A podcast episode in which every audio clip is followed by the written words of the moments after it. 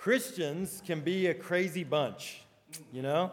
I mean, I don't know if you've ever, if you've figured that out, if you've uh, noticed that or not, uh, but sometimes the people who claim to be Christians, who claim to believe that there's a God, that they are by nature separated from God on account of their sins, that God in His mercy sent His Son, Jesus Christ, to live the life that they should live but can't, and die the death they deserve to die but don't have to, and rose from the dead, victorious on the third day, and they believe that they're reconciled to God through faith in Him, sometimes those very people turn around and, and do things that just seem to completely undercut the truth of what they claim to believe. And I'm not even talking about like your mind might be going to like blatant, obvious sins, people who profess to be Christians and then turn around and sin. But uh, that's not even what I'm talking about this morning. I'm talking about people who profess to be Christians and profess that right standing with God is accomplished through Jesus and then turn around and do crazy stuff, acting like that somehow contributes to their spiritual well being or their standing before God. So, uh, give you an example. I remember there was, it was about 10 years ago, there was a guy who was um, a, a, real um, a big, I don't know if that's the way to say it, real big healer.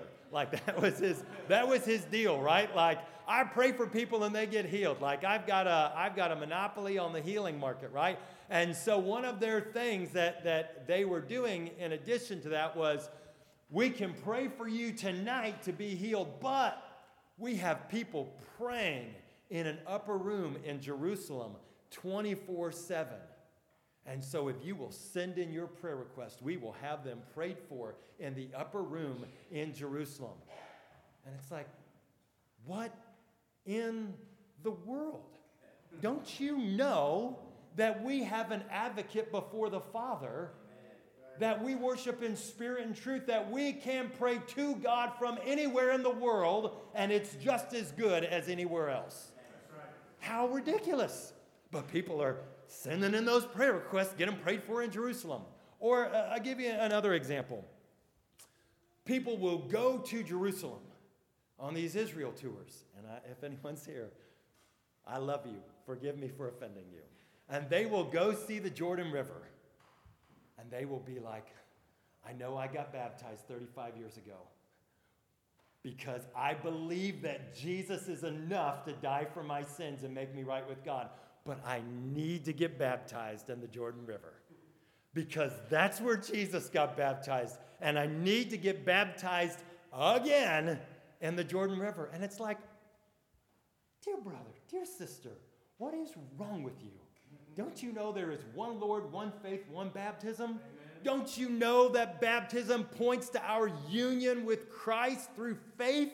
That it's not about what the water temperature is, and it's not about where the water came from, and it's not about the size of the pool, or that it's about Jesus. Amen. But yet, man, there are lines of people on those Holy Land tours waiting to get down into the water.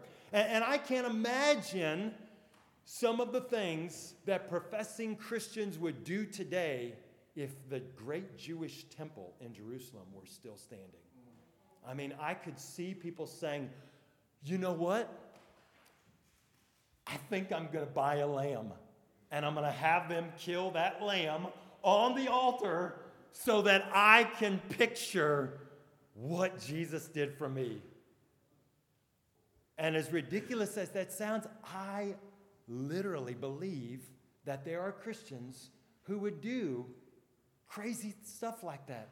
And to do something like that would be a terribly grievous gesture to the holy God who gave up his only son once for all time. And I just think about some of the goofy things that well meaning Christians do, thinking that it is somehow uh, enriching them or enhancing their position before God. And I want to say, brothers and sisters, wake up. You are losing sight of the forest for the trees. You are thinking about all of this stuff and, and you are not seeing the greatness of Christ and the all sufficiency of Christ. Instead, you were thinking about these trivial, non beneficial things in front of you. And that is one of the points that the book of Hebrews in the Bible is trying to make. The author of that book is saying, Listen, y'all, you're focused on all of these types and shadows, all of these Old Testament systems and structures. Don't you realize that they are all just neon arrows pointing to Christ? And once you have Christ, you don't need any of those things anymore. Once you've reached your destination, you don't need the mile markers. You've arrived. And Jesus is the one that we have been journeying towards. The, the author doubles down on this in our text today, beginning with verse 8 of chapter 13. And he says, Jesus Christ is the same yesterday, today, and forever. This means that Jesus is, was, and always will be the number one way, the only way, the exclusive way that people are forgiven of sin and brought out of death into life and put in right standing with God. I remember in college, I had to take a, a class because I thought I wanted to go into ministry. And uh, so I had to take this class, and I did it begrudgingly. I had a great attitude about the whole thing.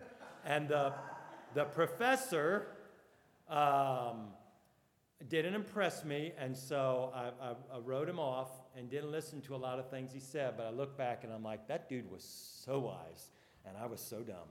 Uh, but one of the things that he said was I remember in one class, he said, How were people in the Old Testament saved? How were people in the Old Testament saved? And I remember thinking, well, we have the law. They were supposed to obey the law. And the law said that they were supposed to make sacrifices and offerings. And so, and they had to, the men had to be circumcised. The, you know, they had to have the children circumcised, and they had to uh, they had to observe the, the festivals and the feast days. So, the way that Old Testament people were saved, this is what I thought the way that Old Testament people were saved was by doing what God said and making sacrifices for their failures. But I was too cool to speak up in class. So someone else did, and he said, That's incorrect. The way that people were saved back then is the way that people are saved now, and the way that people will always be saved, and that is by grace through faith in Christ. Well, they didn't know about Christ. Well, then they knew about the promise. They knew about the promise of a savior starting in Genesis 3:16. They knew about the promised offspring of Abraham. They knew about the promised offspring of David. They knew about the promised suffering uh, servant in Isaiah 53. They had God's promise, they had God's king, they had God's sacrifice. They, they had all of this. They have always been looking forward by grace through faith. I thought that is so dumb. But it's, guess what? It's so right. It is so right. Because Jesus Christ is the same yesterday, today, and forever. He's always been the number one way, the only way of salvation for God's people. But not only is Jesus the source of salvation, but Jesus is the way of making progress in our salvation. It's not getting baptized in the Jordan River. It's not having your, your prayer request prayed for in the upper room in Jerusalem. It is not, it is not anything else but Jesus. You see, we, we need Jesus not because we need to get out of jail free card. We don't just need our past offenses covered, but we need Jesus because we need to be transformed. And until we're completely like Jesus, we'll continue to need to be transformed. And that transformation is becoming more like Him, growing in godliness, growing in holiness. And Jesus is the way or the source of that continual process of change and transformation in a person's life. So Jesus Christ is the same yesterday, today, and forever. Jesus is the way to be saved or made right with God, and Jesus is the way to grow or be strengthened in our faith. The way of salvation and the way of growing in our salvation is always Jesus. There's never been another plan. There never will be. It's always Jesus. And that is the thrust of our text today. So let's pick up in Hebrews chapter 13, starting with verse 8, and read the, the following verses through, through 16. Jesus Christ is the same yesterday and today and forever. Do not be led away by diverse and strange teachings, for it is good for the heart to be strengthened by grace, not by foods which have not benefited those devoted to them. We have an altar from which those who serve the tent have no right to eat. For the bodies of those animals whose blood is brought into the holy places by the high priest as a sacrifice for sin are burned outside the camp. So Jesus also suffered outside the gate in order to sanctify the people through his own blood. Therefore, let us go to him outside the camp and bear the reproach he endured. For there we have no lasting city, but we seek the city that is to come. Through him, then, let us continually offer up a sacrifice of praise to God, that is, the fruit of lips that acknowledge his name. Do not neglect to do good and to share what you have, for such sacrifices are pleasing to God. This is the word of the Lord. May the Lord bless the reading and the preaching of his word. Amen. Amen. Amen. So, in light of the truth that Jesus Christ is the same yesterday, today, and forever. He is the way of salvation. He is the way of making progress in our salvation. The only way is always Jesus. Our passage today, in light of that, contains a, an, an exhortation, exhortation, I should say, a warning, and two commands. And here's what they are. The exhortation is every Christian needs to be strengthened in Christ, should be on the screen, and that happens only through Christ. The warning is every Christian needs to be on guard against teachings which will draw them away from confidence in Christ. The first command is every Christian needs to embrace reproach or rejection through identifying with Christ. And the second command is every Christian needs to offer spiritual sacrifices to God through Christ. So let's start with the exhortation. It's found in verse 9 where we read that it is good for the heart to be strengthened by grace. Now, a person who is ill, who's injured, and who just lays in a bed, if they lay there in that bed, because of their illness, their injury, for a long time, one of the results is that their muscles will begin to atrophy. They will begin to lose abilities, or maybe not actually lose them completely, but they will lose them temporarily. They will not be able to do, they will not have the same strength and the same ability that they once had.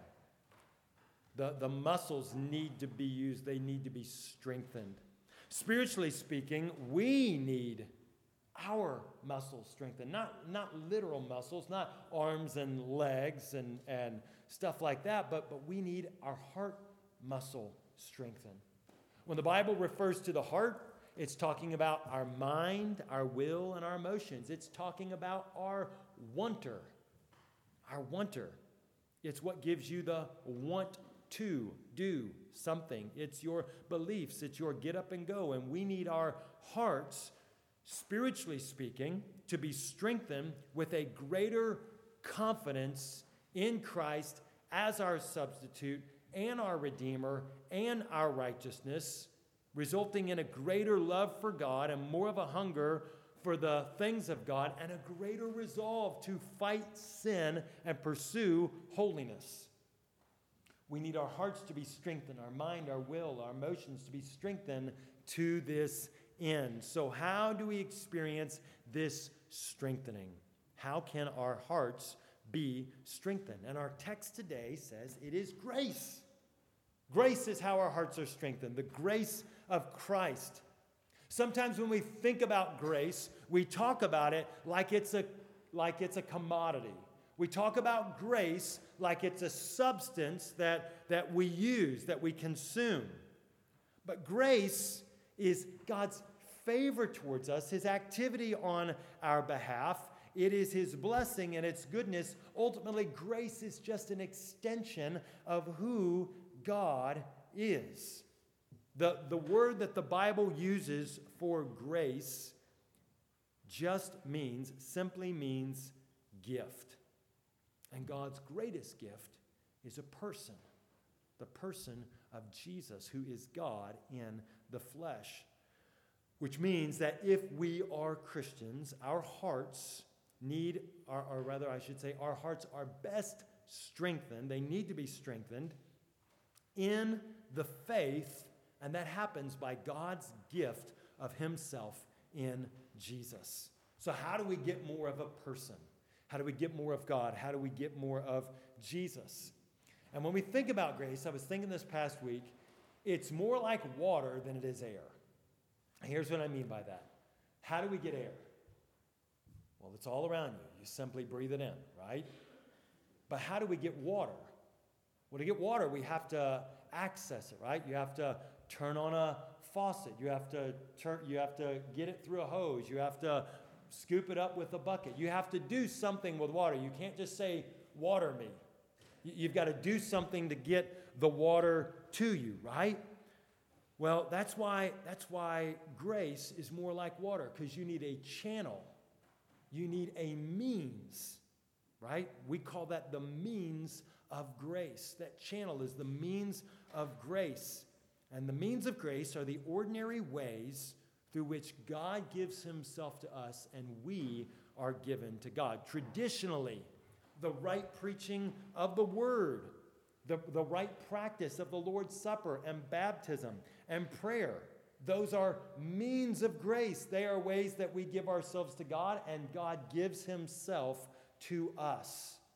We receive God's plus, uh, presence and God's pleasure, even through those means. In addition, meditation on God's word, fasting, scripture reading, and even memorization, these can all be means of grace, channels by which God gives himself to us. We give ourselves to God and experience God in our lives and are strengthened. Our hearts are strengthened. The key, though, with each of these is they are not a work. They're not a way that we earn anything with God. You don't earn water simply by turning on the tap. You turn on the tap and the water comes forth freely. These are all just ways of meeting with God, a way for Christ to dwell in our hearts through faith. Not that He's not there already, but it's a renewed faith, it's a strengthening, a, a greater confidence, a deeper trust as we give ourselves to God in these means that He's given us to begin with, and then he gives himself to us. And that's the admonishment. We need to have our hearts strengthened by grace, and that grace is the person of Christ. And we receive Christ as we give ourselves to the means that God has given us for receiving more of Him in our lives. The warning is also found in verse 9. In verse 9, we are warned not to let our hearts be led astray or led away by diverse and strange teachings. And here's what they amount to strange teachings are ways to strengthen our hearts that are not rooted in Christ. Anything that is given to us, we, we hear strange teachings and we might think like, like oh, like Christian science. Uh, you know, that is that's a completely different religion altogether. Or Mormonism, that is a completely different religion altogether. And that's true. Those are definitely strange and diverse teachings that we should stay away from. But strange and diverse teachings can also be any teaching under the banner of Christianity that presents itself as a way to strengthen our hearts that is not ultimately rooted in Christ, that does not drive us to Christ. So, ways to be holy. A bunch of rules about how to be holy, a bunch of rules about how to be godly, a bunch of rules about how to be more spiritual that isn't rooted in the sufficiency, the all sufficiency, and the beauty of Christ. All of that stuff, all those rules and regulations, they're works rather than the grace of Christ. And the example that's given in our text is foods. And what that's referencing is the ceremonial laws or the food, food laws in the Old Testament that you could eat certain things, but you couldn't eat other things. And that you had to abstain from these other things because they might make you unclean. But what the text says is that those things don't benefit the people who are devoted to them. The, you know, hard work equals reward, right? Well, the text today is saying that these people are working hard, but they're not being rewarded for it. Because the only way to really be rewarded is to receive Christ. Christ is the reward. So hard work is of no benefit. Because Jesus is the reward and Jesus is given to us as a gift. So anything that is not in pursuit of Christ will not benefit us. And these people are not being benefited. Paul, the apostle, writing in the book of Colossians to the Christians there, tells them that there are some folks who are trying to get them to buy into uh, this system of rules, especially surrounding food. And he even says those things are of no value in stopping the indulgences of the flesh. What he's saying is all that hard work, all that rule following will not change your wanter.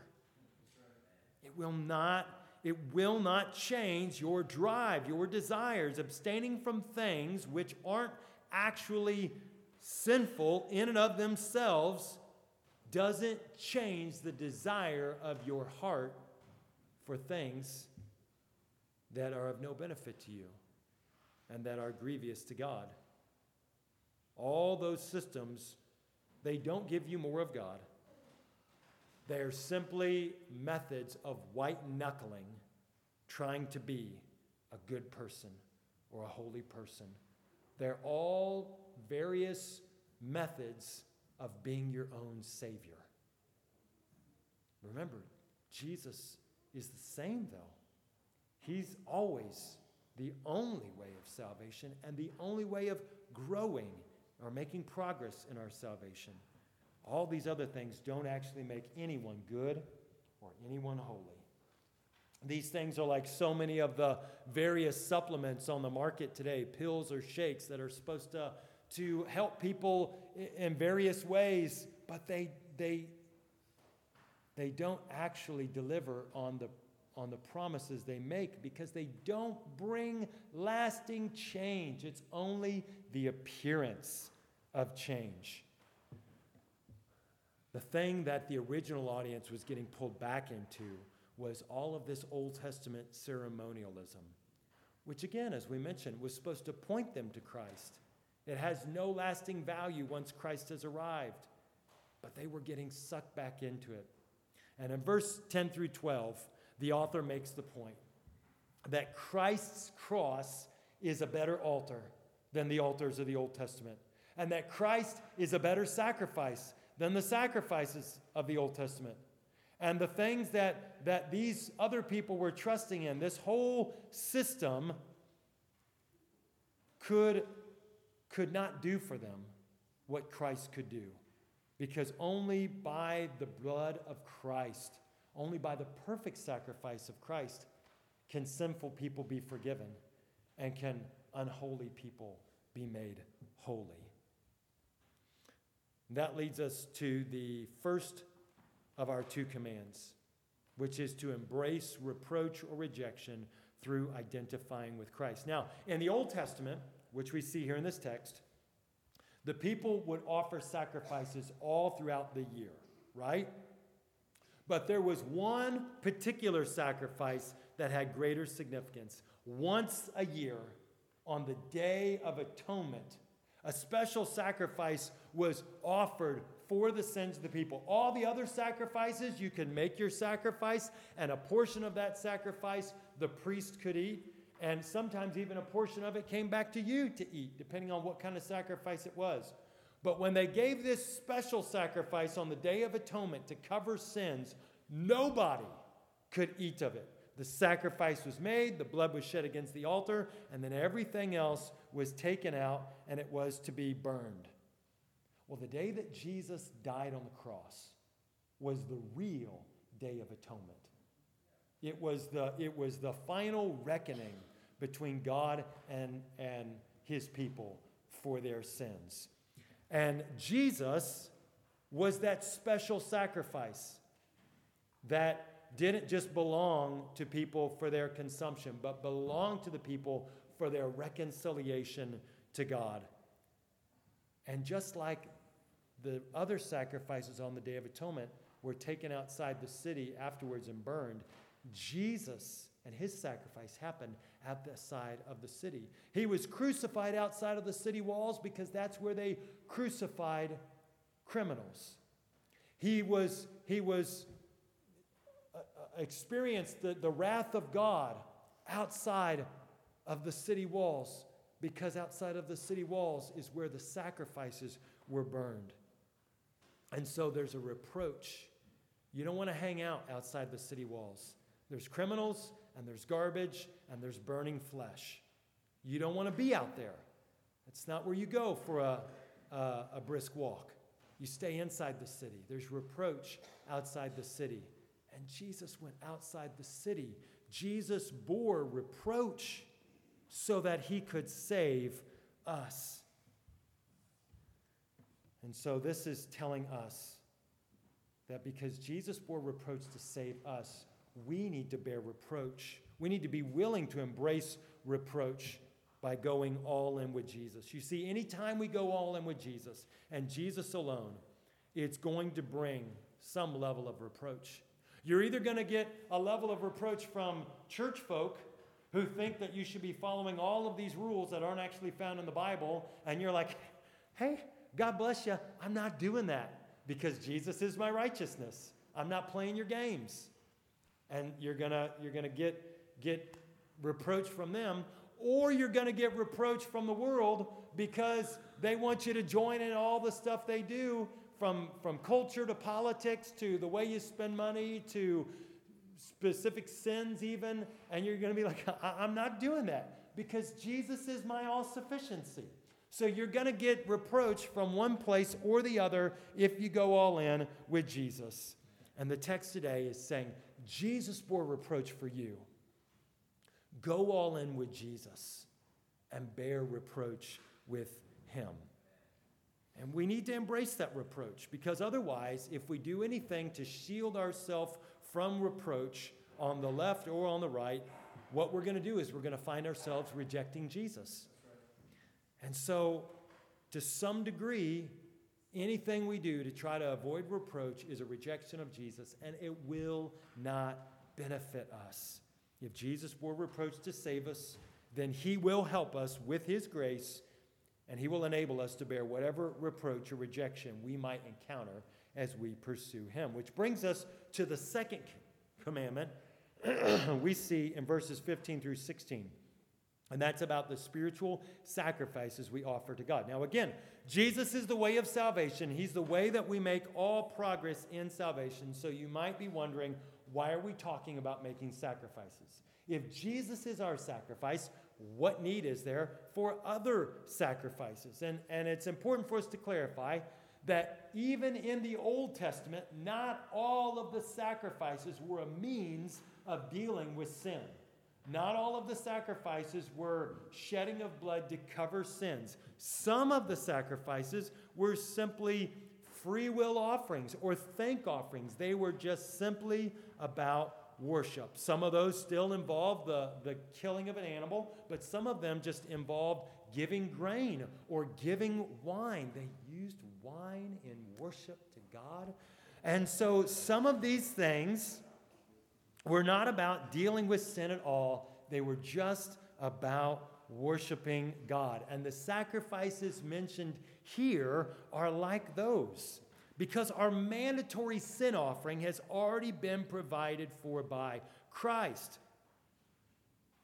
We make progress in salvation from sin's presence, from the power of the flesh, by being strengthened in Christ.